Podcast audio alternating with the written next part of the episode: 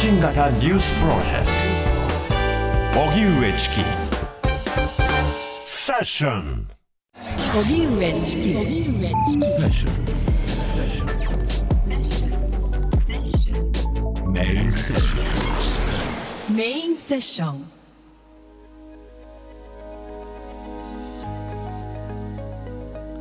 社会をどう設計していくか、貧困の実情と課題。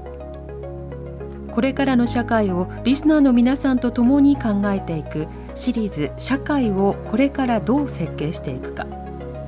この企画はみんながみんなを支える社会を目指し、企業や エヌピーオー、行政、国際機関などとともに国内外さまざまな社会課題の解決に取り組む日本財団とのコラボレーションでお送りしています。今日のテーマは貧困。 エスディージーズ のじゅうななの目標の中のひとつめのトップで挙げられているのが貧困をなくそうです。現在物価高騰を背景に貧困や困窮の状態に置かれる若年層も多いとされ、多くの支援が必要とされています。では、貧困や困窮状態に置かれたらどうなるか。十分な食事をとることができず、病気になっても適切な治療が受けられなかったりすることもあります。最近では子どもの貧困も課題になっていて、経済的困窮を背景に教育や体験の機会に乏しく、地域や社会から孤立するなどさまざまな面で不利な状況に置かれてしまう傾向にあります。今夜は年末年始、行政が閉まってしまい生活支援が途絶えてしまうと言われる中、日本の貧困の現状を知り、課題や対策について実際に現場で活動なさっている エヌピーオー の方々にお話を伺います。では今夜のゲストをご紹介しましょう。えー、まずじゅう代の孤立を解決するための寄付型 エヌピーオー 認定 エヌピーオー 法人 ディーピー 理事長の今井紀明さんです。リモートでご出演いただきます。今井さん、どうぞよろしくお願いいたします。よろしくお願いいたします、はい、お願いします。まず今井さんに伺いますが、この エヌピーオー 法人 ディーピー、 どういった活動をなさっているんでしょうか。はい、えー、認定 エヌピーオー 法人 ディーピー はじゅうにきめの エヌピーオー でして、じゅう代の孤立を解決するというテーマでですね、今オンライン相談行き先チャットというじゅうさんさいからにじゅうごさいの方がいちまんにせんごひゃくにんほど登録しているオンライン ライン を使った相談サービスを運営しています。で、そこから食料支援や現金給付支援等をですね、行っていて、まあ、進学就職とかですね、あと制度までつなげることとかもサポートしているという活動を行っています。はい、この ディーピー の活動を始めるいきさつというのは、今井さんどういったものだったんですか。はい、ありがとうございます。あの私自身あのイラクで人質になった経験がありまして、はい、にせんよねんで、あのそうですね、チキさん多分ご存知だと思うんですけれども、はい、あのにせんよねんにさんにん捕まったというあの事件があったと思うんですけれども、それの当事者が私で、うん、はい、えー、やはりその時に対人恐怖症とかですね、あの ピーティーエスディー とかうつ病とかですね、まあ、よん、ごねんほどかなり、まあ、引きこもっていたやっぱ時期とかも含めてあったので、うん、あのそういったことで、まあ、たまたま本当運よく多くの方々に助けられて、私は社会復帰して商社で働いてたんですけれども、はい、やっぱりこの運がいい状態に終わらせたくないということもあったので、創業して今じゅうにきめという形になっています。うん、あのそれまであの地元についての情報発信するメディアなどいろいろな活動もされていましたよね。はい、そうですね。あの大学時代とかはですね、少しずつあの人間関係を作る時期で、その時の友人に僕はあの精神的に復活のきっかけというかあのいただいたんですけれども、はい、あのそういったこともやりつつですね、あの動いてきました。うん、あの今井さんが人質になったにせんよねん、まあ、それ以降日本というのはどんどんその自己責任というものが経済の分野でも非常にこう飛び交うような、まあ、そうした状況でもありました。そういった現実については今井さんどういうふうにご覧になってたんですか。そうですね、やはりあの自己責任の話でいうと、かなり切り捨ての論理としてやっぱ使われる、切り捨ての文脈としてやはり使われてしまうというところが、まあ、自分自身もやっぱ気になってはいて、えー、特に今あの子どもたち、まあ、このじゅう代のこの貧困の文脈でもいやそれは自分が悪いんじゃないかとかあなたが悪いんでしょっていうふうな形で使われてしまうってことにやはりずっと危機感を感じて、あの自分の事件からですねもうにじゅうねん近く経っていますけれども、まあ、ずっとやっぱりそこに対して懸念を、まあ、抱いています。うん、ある種自己責任論とこう対峙するという格好になっているわけですが、でこの ディーピー その活動の中身として行き先チャット、まあ、チャット相談などを掲げており、そのメインターゲットがまあじゅうさんさいからにじゅうごさいとなっています。まずこういった若者を対象にしたサービス、どうして必要性を感じたんでしょうか。そうですね、あのまず行き先チャット自体はですね、あのまあ、ごねんまえからにせんじゅうはちねんから始めたんですけれども、はい、まあ、当時は進学と就職相談を不登校の子たちに対して行っていたんですね、うん、でただしさんねんまえの緊急事態宣言いっかいめからですね、あの一人暮らしでやっぱ親に頼れない子どもたちから、まあ、食事が取れませんとか親御さんにお金を取られてしまいましたとか、うん、あとはガス電気が止められてるってやっぱ相談が来てたので、はい、でそれで私たちも銀行から融資を借りてですね、食料支援と現金給付支援というのを始めていきました、うんうん、であの結果分かってきたことでいうと、あの、まあ、その時当時ですねななひゃくにんだった登録者が今いちまんにせんごひゃくにんになってきてるんですけれども、はい、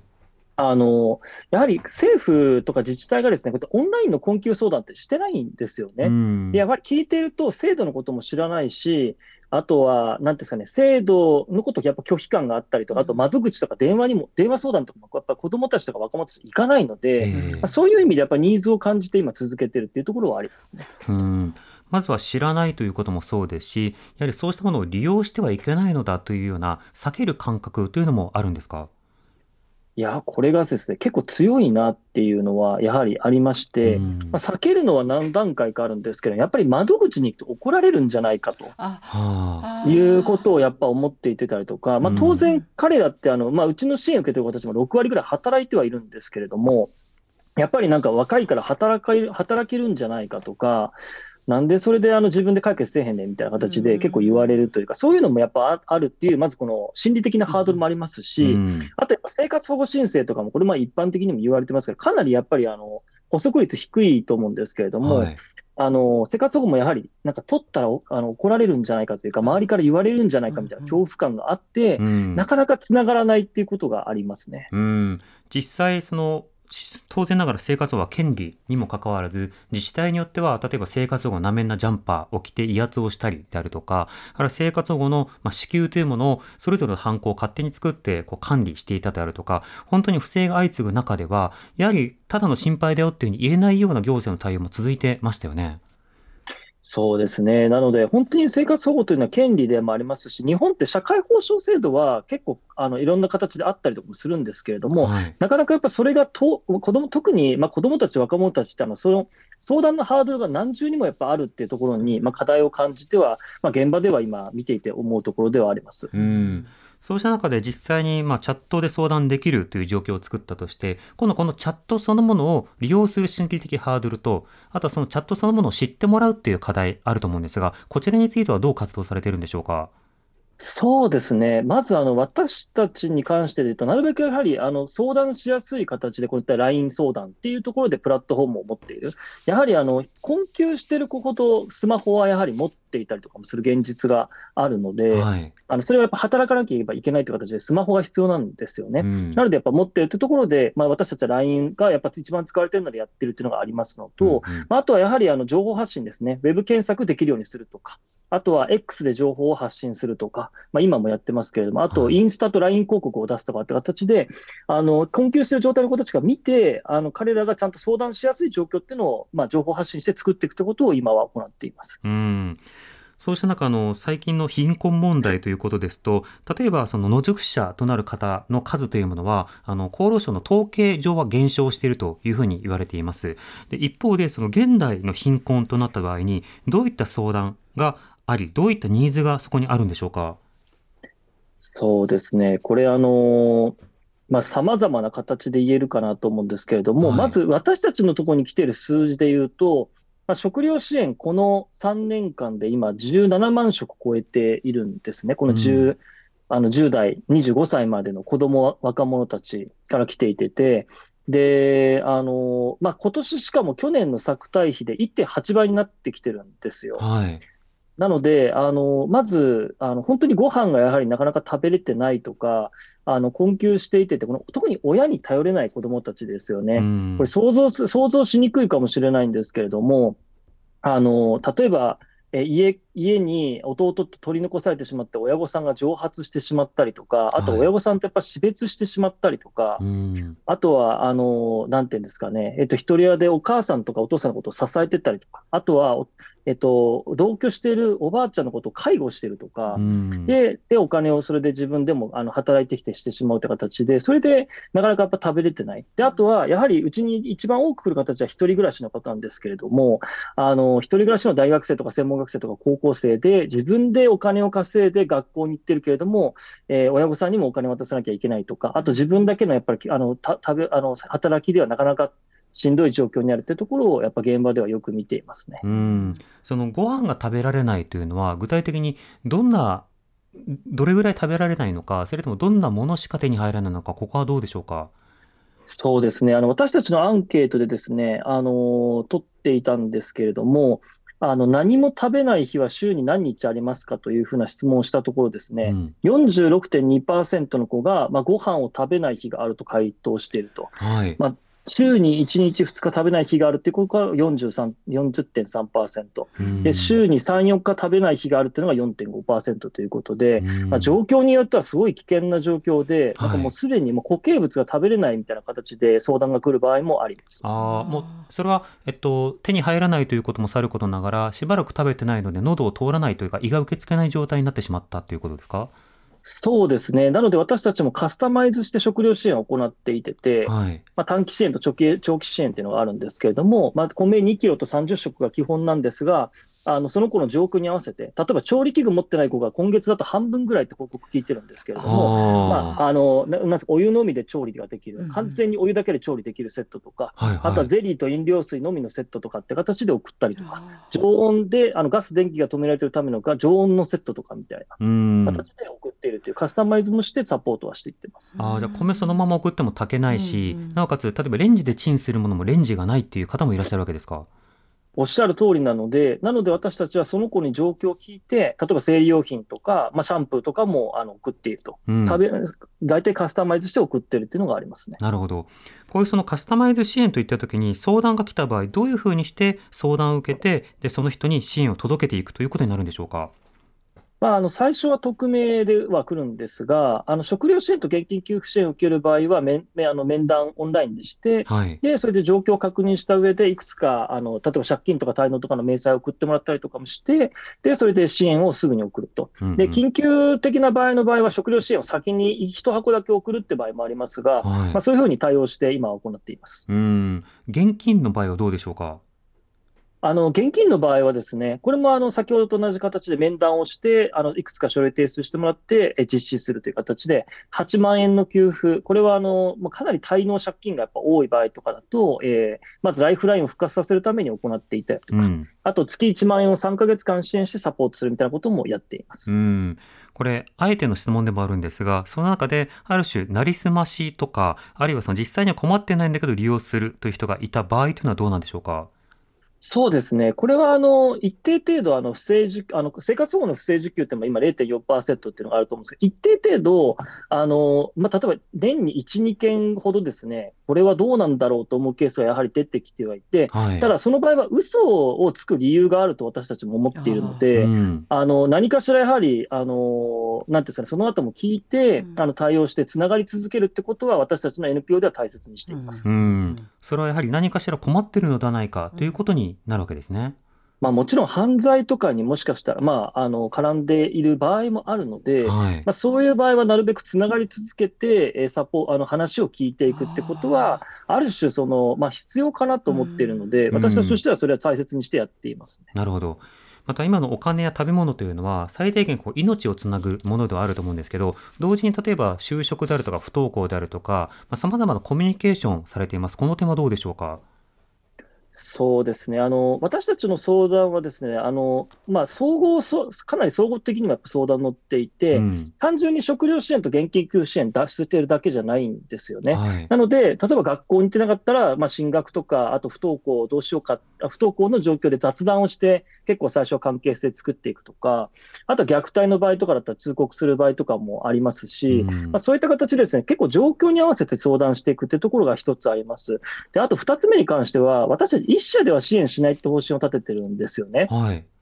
というのがあのやはり一つの エヌピーオー でできることって限られているので、あの例えば行政機関と例えば生活保護の申請のために連携取ったりとか、あと全国各地からやっぱ相談が来てですね、一人で申請に行けないって方もいるので、うん、あの エヌピーオー さん他の エヌピーオー さんにつないで同行支援、うん、一緒に行ってもらって申請してもらうみたいな、一緒に説明してもらうみたいなこともやっているので、結構各種いろんな相談があるんですけれども、うん、不登校中退とかあるんですけれども、まあ、そこの部分を私たちはあの否定せずに関わって動いていくということをやっています。うん、まあ、行政他の エヌジーオー と連携しながら対応していくということですけれども、今の既存の枠組みだとなかなかサポートが行き届いていないので、ここが課題だなと感じる点というのはどうですか？つまりこの ディーピー さんにとってというよりは社会にとって足りてないなと思うのはいかがでしょうか？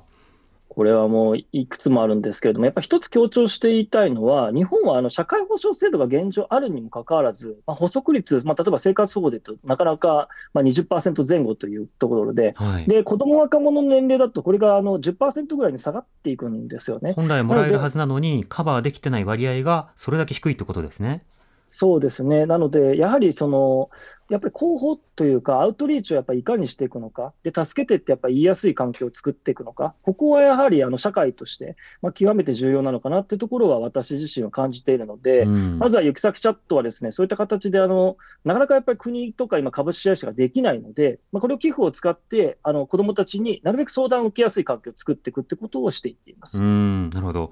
なのでこれぜひ今井さんに伺いたかったのが、今東京ではですね、あのいわゆるトー横と呼ばれるような場所に対して相当その警察やるとか行政などがあの結果的、まあ、どういった意図なのかわからないにせよある種の排除の動きというのが連携して動いているところがあるんですね。でこれについて本当に多くのハレンションがあり、貧困支援の方々からも多くの批判もあったりするわけですが、今井さんの主に関西での活動でいわゆるグリ下などの活動をされてますよね。その状況やこういった対応についてはどう見てますか？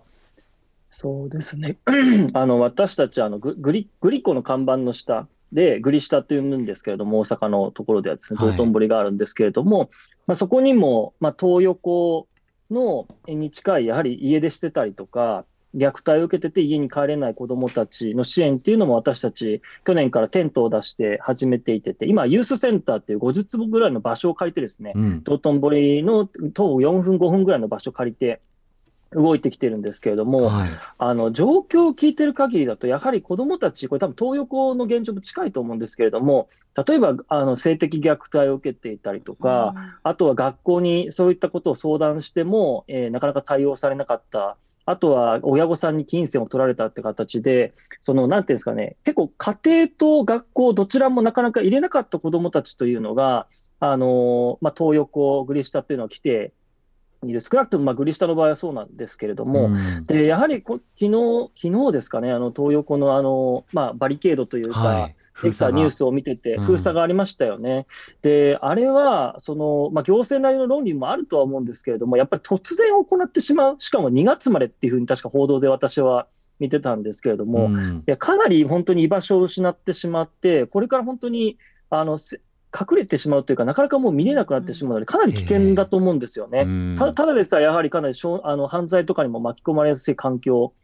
であったりとかもしますし、彼ら彼女らっていうのはそこで居場所を作ってたので、やっぱとてもすごいその大切な場所だったと思うんですけれども、それを何もある種そのつながずというか対応をなかなかせずにやっぱりその行ってしまっているのを言うのは、はいかなりあの子どもの支援の観点でいうと都がこれを行っていいのかっていうところは私は思いますね。うーんなるほど、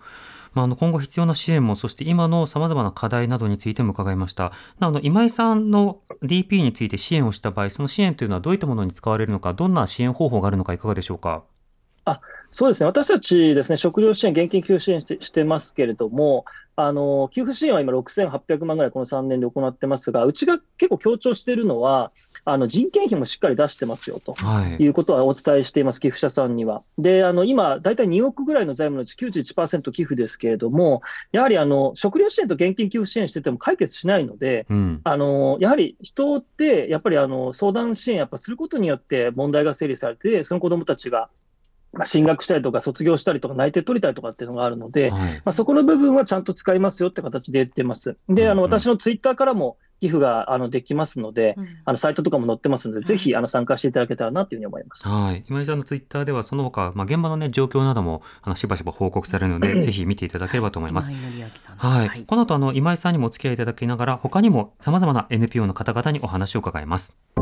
発信型ニュースプロジェクト荻上チキセッション。 ティービーエス ラジオキーステーションに生放送でお送りしています発信型ニュースプロジェクト荻上チキセッション。今夜の特集は社会をどう設計していくか、貧困の実情と課題をお送りしています。はいはい、では続いてはですね、生活困窮者支援を大阪で行う認定 エヌピーオー 法人ホームドアの永井雄大さんにお電話でお話を伺います。はい、永井さん、よろしくお願いします。あ、よろしくお願いします。よろしくお願いいたします。そして ディーピー の今井紀明さんにも引き続きお付き合いいただきます。うん、はい、今井さん、よろしくお願いします。よろしくお願いいたします。よろしくお願いします。はい、では永井さんにお伺いします。この エヌピーオー 法人ホームドア、どういった活動をなさってるんでしょうか。はい、えっと、ホームドアはですね、えっとまあ、ホームレス状態の方というと、まあ、路上生活の方を、えっと、想像する方が多いと思うんですけども、はい、路上生活の方はまあもちろんなんですが、あとはネットカフェ難民と呼ばれるですね、ネットカフェで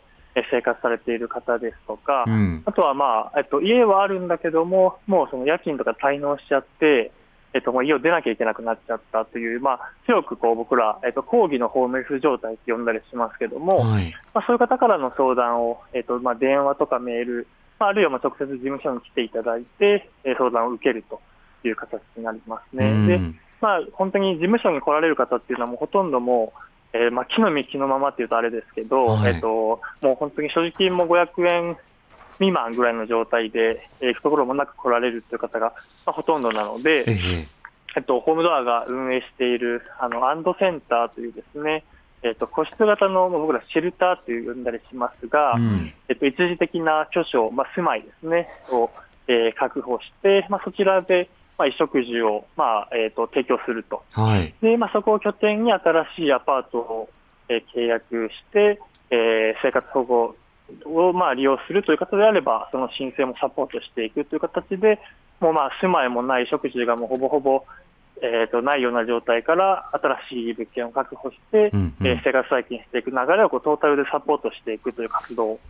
しております。はいはい、相談とそれから住居の提供、まあ、その間いろんな生活伴走型支援というものを行っているわけですか。あ、はい、そうですね。はい、なおアンドセンター、これカタカナでアンドセンターですが、名前の由来というのはいかがですか。えっとまあ、安堵というのが、まあ、こうほっと一息できるという意味での、えっと、安堵というところで、はい、え安堵センターという名前を取っていて、うん、まあ、全室じゅうはちへやからなるんですけど、まあ、特徴としてはもうあの全ての部屋に、まあえっと、テレビだったり冷蔵庫だったりとか、うん、というものをもう完備しているという状況で、まあ、本当にこう、えっとまあ、安心して生活ができるような状況というのを確保しているというところにありますね。うん、なるほど。そうした中、あの相談の内容なんですけれども、主にどういった相談が来るのか、はい、あるいはその変化というのはいかがでしょうか。そうですね、本当に様々なんですけれども、えーとまあ、例えばネットカフェ難民の方だったりするとですね、まあ、最近タイミーとか携帯であの毎日エントリーできるバイトで、うん、えー、ネットカフェ代を稼いでる方とかが、まあ、もちろんいらっしゃったりするんですけど、はい、まあえー、とそこでお金が回らなくなって、もう明日から行くところがないというような相談が エスオーエス で入ったりだとか、うん、あとはまあ住まいは、えー、とあるけれども、えー、家賃をにかげつさんかげつ滞納しちゃって、はい、でも強制退去日までも通知が来ちゃって、どうしたらいいかわからないみたいな相談がやっぱり多いですね。うん、ある種そのパートタイムよりもよりこう何でしょうね、こう柔軟だけれども不安定なこうある種のギグワークというものに関わっている方も多くいらっしゃるんですか。そうですね、やっぱりそういう方も多いですね。で、ただ、まあ、特にそのタイミーとかはもう顕著なんですけど、はい、あのエントリーしたら実際に勤務をしないとあの、まあ、バンされるというか、はい、という形になるので、こう自転車操業的な生活をこう や, やめることができないというようなところが課題としては一方ではあるなというふうに感じていますね。うんうん、いわゆるまあ空いた時間で働けますよ、自由ですよという格好ではあるけれども、なかなか持続しないと難しいし、まあ、そうする間でもなかなか生活の立て直しというのが難しいという方おいらっしゃるんですか？あ、そうですね、そういう方が多い印象ですね。うん、そうした方というのはこのホームドアさんにつながるまではあの身近に、はい、あるいは行政などに相談というのは行かれることあるんでしょうか？えっとうちに来る相談者さんの、まあ、割と多くは特に、えー、中高齢層の方に関しては過去に、まあ、生活保護だったりとか行政の方に、まあ、相談して支援を受けた経験があるという方が多かったりするんですけども、はい、えー、と最近ちょっとうちのホームドアの方の相談でも若年層の方になってくると、うん、そもそも生活保護という制度そのものを知らなかったりとか、もうその困った時にこう役所に相談に行くっていう発想自体がなくて、うん、例えばあの本当にね若年層の若い女性とかだと、えー、エスエヌエス の、ま、か紙待ちとか言ったりしますけども、うんうん、まあ、そういうこう エスエヌエス で知り合った方から、まあ、直接こう、ね、支援を受けるとかっていうような形があったりするんですけど、まあ、それは当然危険が伴うので、はい、うん、なかなかやっぱ公的機関に対するこう距離感みたいなものはやっぱ若年層になればなるほど強く根強くあるなというふうに思いますね。うん、確かに、例えば社会科見学で行政の機関などに行って困った時はここに来るんだよみたいな案内を受けた、まあ、そんな経験を持つ方って本当にないですもんね。そうですね。うん、うん、また紙待ち、まあ、これ支援と本人たちはあの当然言うわけですけれども、実際上はその売春目的であったり、あるいはそれを目当てにある種人身取引のような格好にこうつながったりと、とてもリスクが大きい対応ということになりますよね。そうですね。で、そういうところで、まあ、いろんなひどい目にあってなかなかこう、はい、人を信じられなくなったりとか、えー、精神疾患になってしまったりっていうようなことでどんどんどんどんしんどい状況になってくるっていう状態でうちにつながる方が若い方の場合多いなという印象ですね。うん、その場合その家族というものが頼りがたいという背景というのはいかがでしょうか？そうですね、やはりもともと家族関係がすごく悪かったりだとか、えー、とあと、まあ、逆にその、まあ、最近時々そのよねん生の大学を卒業した方とかもいらあの相談いらっしゃったりするんですけど、はい、逆にこう親からのこう期待値がめちゃくちゃ高くて、うん、でそれにうまいこと答えられなくてこう家庭内暴力につながってしまって、えー、もう行く場所がないとか、まあ、様々なそのそうですね、家庭内の問題みたいなのがいろんな形で顕在化しているのが今の日本かなというふうに思いますね。うん、それこそ行政だけではなくて親だけでもなくその支援者を名乗る人もなかなか信頼しがたいということになるんでしょうか？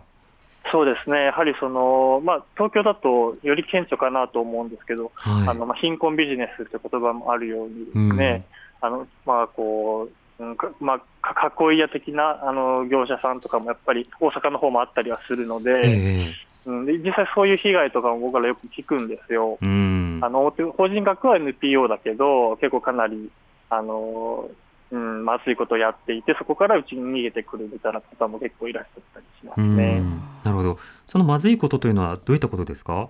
えーとま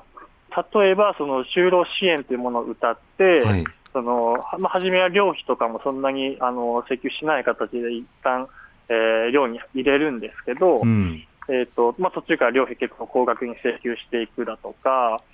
とは、まあ、初めはもう毎日のように仕事があの行けるから寮費これぐらいだけど払えるよっていう話で行くんだけれども、うん、まあ、なかなか仕事があの割り振られずに寮費だけがかさんでいくみたいな。でしかもその例えば、えっと、社会的な アイディー ですよね、マイナンバーカードとか、はい、えー、そういうのもこうコピーされちゃってて、うん、えっと、もうその逃げてもあの足つくよみたいな脅しを受けている方とかも、まあ、ひどいケースだと怒りするということですね。うん、なるほど。今井さん、あの今井さんも何かこういった問題のあるケース、支援を名乗っている加害のようなケースというのを見聞きしたことはあるんでしょうか？そうですね、あの私たちもそれであの相談したくないっていう形であの結構言われているケースもあったんですが、ただ、うん、あのやはり報告を出してたりとか、あのインスタで、で、はい、それで来てくれて、なんとか信頼関係というか、ま、面談してサポートしてよかったみたいなケースはあったんですけれども、うん、やはり結構それでネガティブな体験になったりとかもしますし、あと結構あの別のケースで、これ業者というよりは、なんかその死にたいっていう例えばツイートとかをしてたりとかすると、うんうん、結構 ディーエム が来たりとかするんですよね。はいはい。でそれでその、まあ、例えば何かしらの、あの犯罪とかにあの絡んでいらっしゃる方もやっぱりいらっしゃるので、うん、まあ、そういうそのやっぱ危険性っていうのは結構強いなっていうのはあの見聞きします。確かに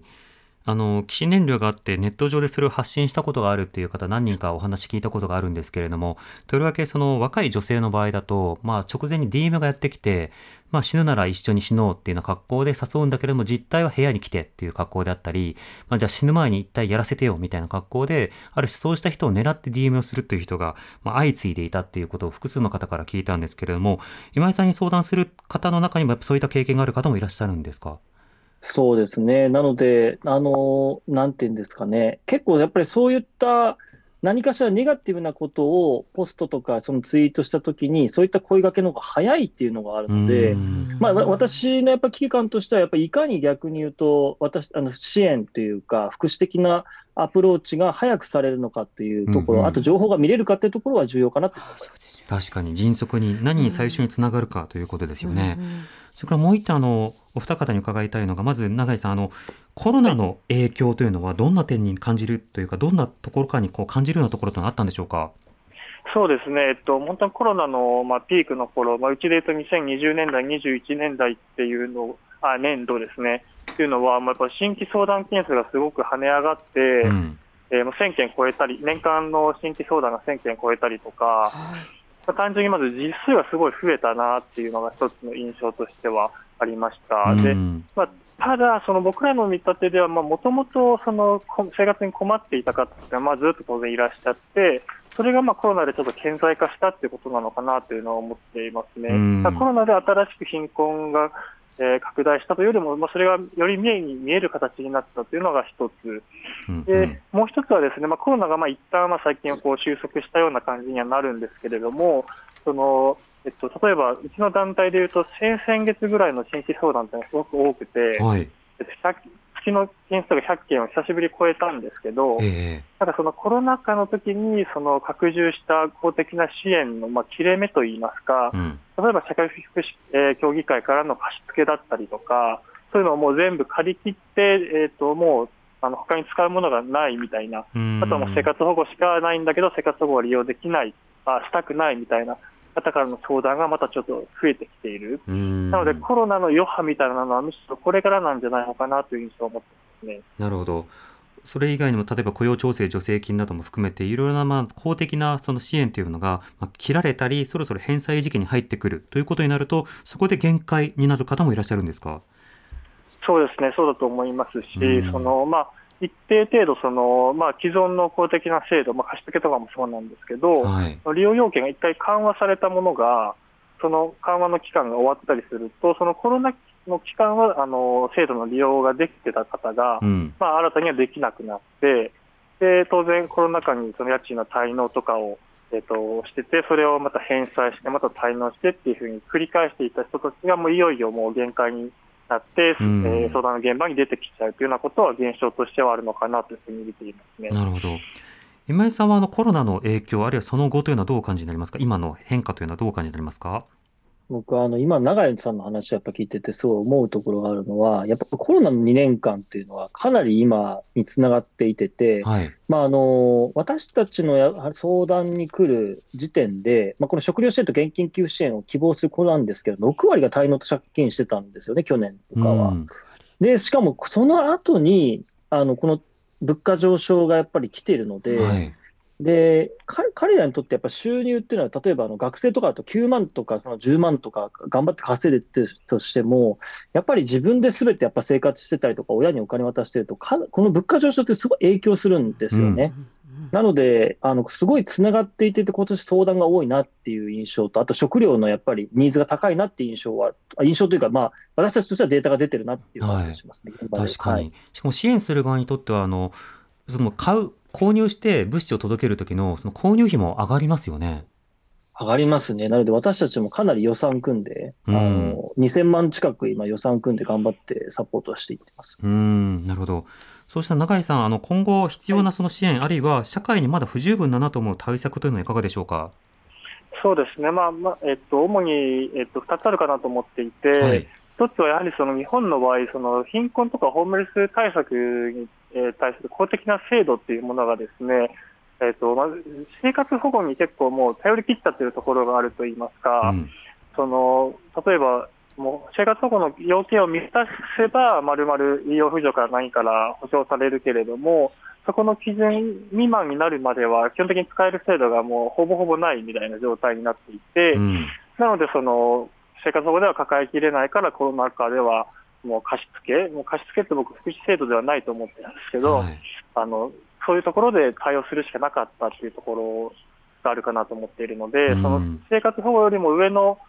あの段階、早い段階での公的な制度というものをもっと拡充していく必要があるかなというふうに思っているのが一つと、はい、あとまあ僕らはそのホームレス支援の現場からのものを見て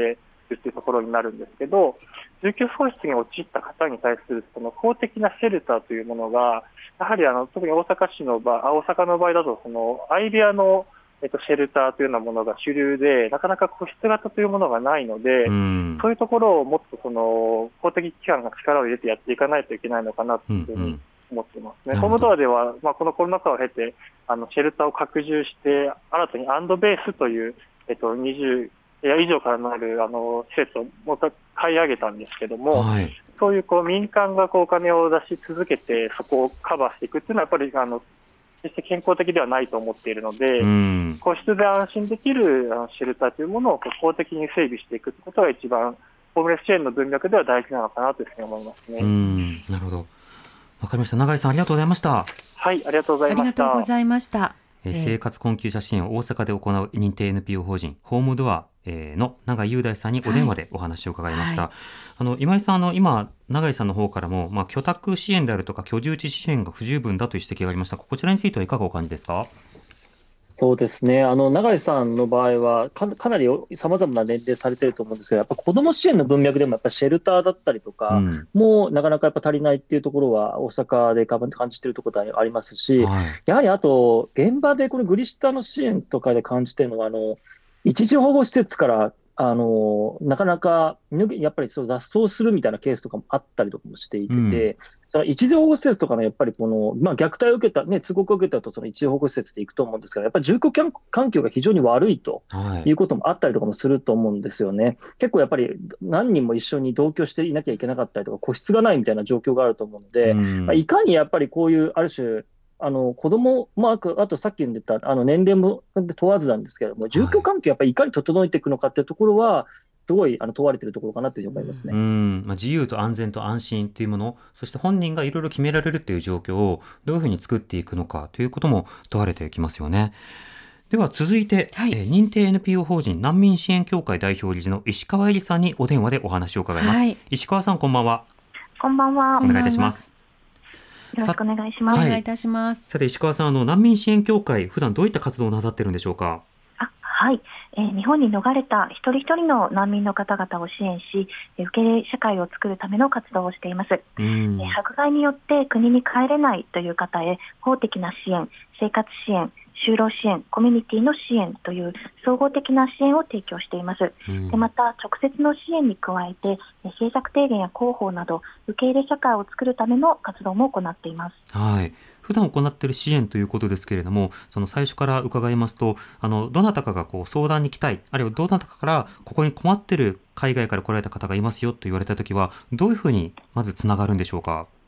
そうですね、あのー入国前に難民の方も逃れてくる、日本に来る入国前に我々 の, あの団体のことをネットで調べて知っていたという方もいらっしゃいますし、はい、あとはあの難民申請をしに行った入管で、えー、と私たちの事務所を紹介されたりですとか、うんうん、口コミとかコミュニティの中から、まあ、そこに行けば相談が受けられるよというような形で来られる方もいらっしゃいます。うん、でそこであの私たちもお話聞かせていただいて、まあ、難民かあのどうかという確認も少しさせていただいた上で、あのその方が今必要とされていることをお話しさせていただいたり、あとはあの難民認定申請をすべきという方であればその手続きの案内をしていくという形になります。うーん、実際そうしたその困りごとがあるときたときにそれぞれ の, あの言語も必要だと思うんですが、その言語対応というのはいかがでしょうか。はい、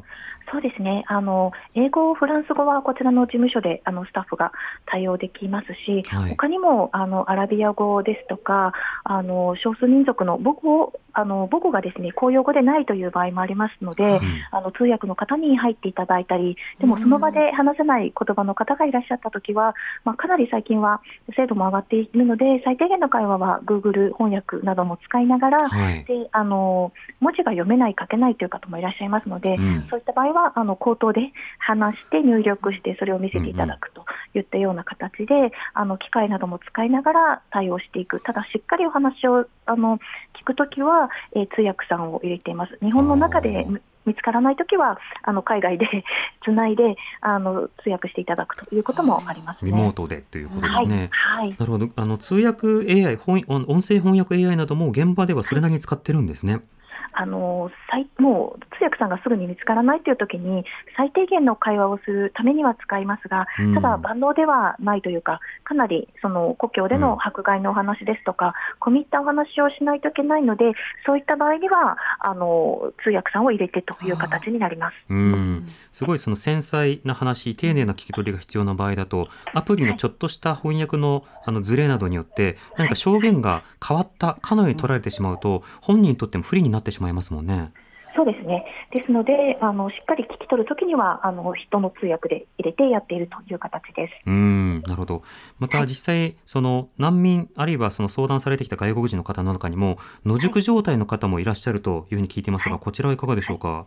そうですね。あのまず私どもの事務所にどのような方が来られるのかということからご説明していきたいんですが、はい、私たちの事務所には母国での迫害や人権侵害などから、まあ、自分の国にいることができず逃れてくる方々が日々たくさんいらっしゃる状況です。うん、で出身国はアフリカや中東、アジア地域など世界約ななじゅっかこくになります。はい、で今年は特に来訪者が増えていて月に延べろっぴゃくにんが来訪されています。うん、難民申請の手続きのことだけではなく、持ち金が尽きて今日泊まるところがないなど生活困窮に関する相談も少なくないという状況です。うーん、えー、そういった方々に対して私たちはあの必要に応じて宿泊先の提供もしているのですが、すべての方のニーズに対応することができず、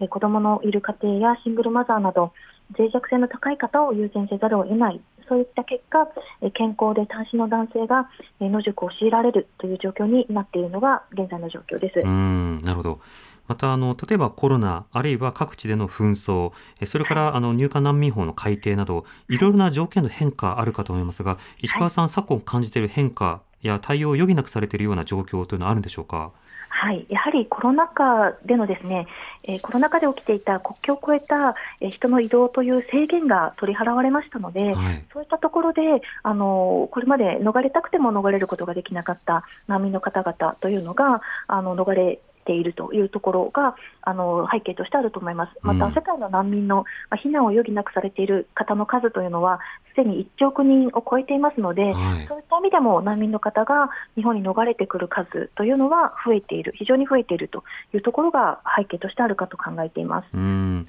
そうするとやはり境界につながらざるを得ないような方というのもこれまた増えているんでしょうか。そうですね。私どもの事務所もあのコロナ禍前よりもより多くの方々が連日来られているという現状でして、うん、先ほど申し上げたように、えーと、いちがつでろっぴゃくにん近い方が事務所にいらっしゃるという現状です。ああ、それは新規の方もそれからあの伴走型で支援されている方も含めてということですか。そうですね。はい。うーん、なるほど。あのこれは今井さんにもそして石川さんにも伺いたいんですが、まずあの今井さん、この年末年始というのは例えば野宿者支援なども含めて行政の窓口が閉まることなどによる、まあ、いろいろな課題の継続性というものが問題視されます。これはあの若年支援などでも今井さん感じるところはあるんでしょうか。そうですね。これ直接その、まあ、なかなか児童養護施設出身の子だったりとか親に頼れない子どもたちが聞きましたけれども、まあ、このこの季節性というか、このクリスマスシーズンで 家, 家からその外に出るだけでものすごいその他のところとやっぱ比べてしまってすごいしんどくなると、はいはい、やっぱりクリスマスシーズンね、家族が出てたりとかもするので、もうそれだけですごいしんどくなるっていうのが一つと、あとやはりその思うようになかなかあのなんていうんですかね、やっぱり今金銭的にない状態で年末年始をやっぱ過ごしてあの入ってしまうとやっぱ業績期間閉じてしまうので、うん、まあ、その状態で例えばれ暖房がなかなか使えないとか、はい、あとは所持金がやっぱ数百円しかない状態でやっぱ過ごすっていうのは結構危険だなっていうところはやっぱりそもそもやっぱ思うところでありますね。うん、なるほど。大人の目も入りにくいし、支援にもつながりにくいというのがあるんですね。石川さん、あの難民支援協会にとってこの年末年始というのはいかがでしょうか。はい、あの私どものが支援している難民申請者の方というのは、はい、あの支援をするのは本来であれば難民条約に入っている政府の責任だと考えているんですけれども、うん、ただあの政府からの支援というのは非常に限定的になっています、はい、でそのため年末年始だけ行政が閉じてそこだけ支援が受けられないということではなくて、あの常時支援にアクセスすることが非常に難しいという状況なんですね、うん、であのそもそも難民申請者の日本にたどり着いて間もない方というのは、まあ、生活保護にあの準用される対象になる方でもなくて、まあ、外務省が実施している保護費というあの生活支援金を受給することになるんですが、はい、それが申請してからだいたい数ヶ月から、まあ、ろっかげつはちかげつぐらいかかるというのが現状なんですね。ですので、まあ、年末年始だけをどのように民間で乗り切るかということよりもその保護費にいかに早くつなげることができるかというところが課題ではあるんですが、でそこを民間が支えざるを得ないというところになっておりまして、うん、まあ、待機期間のみならず、まあ、支給額が都内の生活保護のさんぶんのになどさまざまな課題がありまして、はい、まずはその最低限の政府の支援にいかにつなげるか、そこにこう年末年始というところだけではない課題があるというふうに理解しています。もともと年末年始にかかわらず行政支援というのが非常にまあ不足している中で、はい、まあ、とはいえ 民, 民間の、ね、様々な寄付や支援などもややあの細るというか、あのそうしたそれぞれで忙しいということにもなったりするんでしょうか。そうですね、年末年始、そうですね、まあ、そこはあると思いますし、まああのただ最低限のセーフティーネットっていうところがあの欠けているという方々ではあるので、うん、はい、まあ、年末年始はあのそこはそこでこう 手, 手薄になるところを乗り切っていく必要があると思いますし、ただそもそもこう政府の責任としてどうつなげるか、ただそのが今非常にセーフティーネットの穴が大きい状況なので、こう民間としてどのようにこう現場で支えていくかというところが課題になっていると考えています。そもそもというところなんですね。リスナーの方からメールいただいてます。はい、えー、ラジオネームどんぐりねずみさんから。あ、今夜もありがとうございます。数年前に子供が生まれ、親になってから児童福祉の分野に関心を持つようになりました。その中でも子供の貧困とそれに伴う教育格差や将来的な所得格差については貧困の連鎖にもつながる問題であり、大きな懸念を抱いています。ささやかながら唯一の手段、支援の手段としてちょうどこのクリスマスの時期に本屋で選んだ本を必要な子どもたちに届けてもらうブックサンタという活動には毎年参加を続けているんですが、現在は自分自身も小さな子どもを子育て中ということもあり、時間的にも経済的にはそこまでの余裕がなく、それ以上の活動はできないままになっています。そしてもう少し子育てが落ち着き、いろいろと余裕が作れたタイミングで何かしらの形で貢献ができればと思っているんですが、どこにどのような形で参加をするのが良いでしょうか。支援を受ける側の皆さんにとってもご負担のない形での関わり方を知りたいですと。うん、あのまず難民支援協会さんも常に寄付は求めていますし、あの難民支援協会さん、石川さんの、あのいくつかは現物でも受け付けていらっしゃいますよね。はい、ありがとうございます。あの寄付も募っていて、やはりあの寄付っていうのはこう本当にこの問題をほっとかないっていう意思表示としても非常に重要なものだと思っています、うん、で現物もあの募っておりまして、以前は本当にあのこちらで呼びかけた現物がもう翌日に届くという、はい、あのリスナーさんからの嬉しい反応がありまして、はい、で現在ではやはりあの料理ができる環境にない方が少なからずいらっしゃいますので、うん、そういった意味でその場で食べられるですとかお渡しできる牛乳ですとかジュースなども踏まえて Amazon 欲しいものリストにあの欲しいものを掲載させていただいておりまして、はい、まあ、難民支援協会 Amazon 欲しいものリストで検索ができるので、ぜひこちらもあの見ていただけるとご支援いただけたらありがたいですし、あ、こういうものが必要になっているんだというところを感じていただけるだけでも本当にありがたいかなと思っています。うん、そうですね。で、先ほどの今井さんの ディーピー にもあの寄付も求めているということで、ええ、こうした団体をこう支援するということがまず重要だと思います。うんうん、でその上で私もあのしばしば質問を受けるのが、お金が本当にないんですけれども支えたいという気持ちがありますというふうに言われるときに、はい、まあ、ボランティアを募集しているところにはボランティアというのはあるんですが、うんうん、まあ、例えばツイッターアカウントなどでね、いろんな エヌピーオー の、あ、あの広報などをリポストされるだけでも本当に助かるんですね。石川さんいかがですか？はい、いや本当にあの助かります。で、やっぱり皆さんの関心がこう政策を作っていくというふうに思っているんですね。うん、ですので政府がこの課題にどのように対応していくのかというのを一緒に注視していってもらいたいですし、うんうん、やっぱり エスエヌエス のフォロー、シェアすごく力になります。えー、難民支援協会のウェブサイトのページの下に エスエヌエス のリンクも貼っていますので、ぜひご覧いただければと思います。はい、今井さんもつい先ほどね、はい、あのツイートされてましたけど、やはりリツイートそのものも あ, ありがたいという感じですか？本当におっしゃる通りで、今クラウドファンディング登記募金で明日までやってるんですけれども、はい、あのかなり寄付者さんが広げていただいていてて、あの新規の方も半分ぐらいいらっしゃるんですよ。っていうのはやはりそれは寄付者さんが広げていただいているからこそ課題をやっぱ知っていただけるっていうのがあるので、うん、ぜひあの広げていただけたらありがたいなというふうに思います。そうですね。そうしたようにまず知ってもらうっていうのが全ての入り口になるということなので、そうした手段もあるということも広く、はいはい、シェアされたらいいなと思います。はい、今夜は認定 エヌピーオー 法人難民支援協会代表理事の石川恵里さん、そして、えー、じゅう代の孤立を解決するための寄付型 エヌピーオー 認定 エヌピーオー 法人 ディーピー の理事長今井紀明さんとお送りしました。お二人ともどうもありがとうございました。ありがとうございました。またどうぞよろしくお願いいたします。ありがとうございます。荻上チキ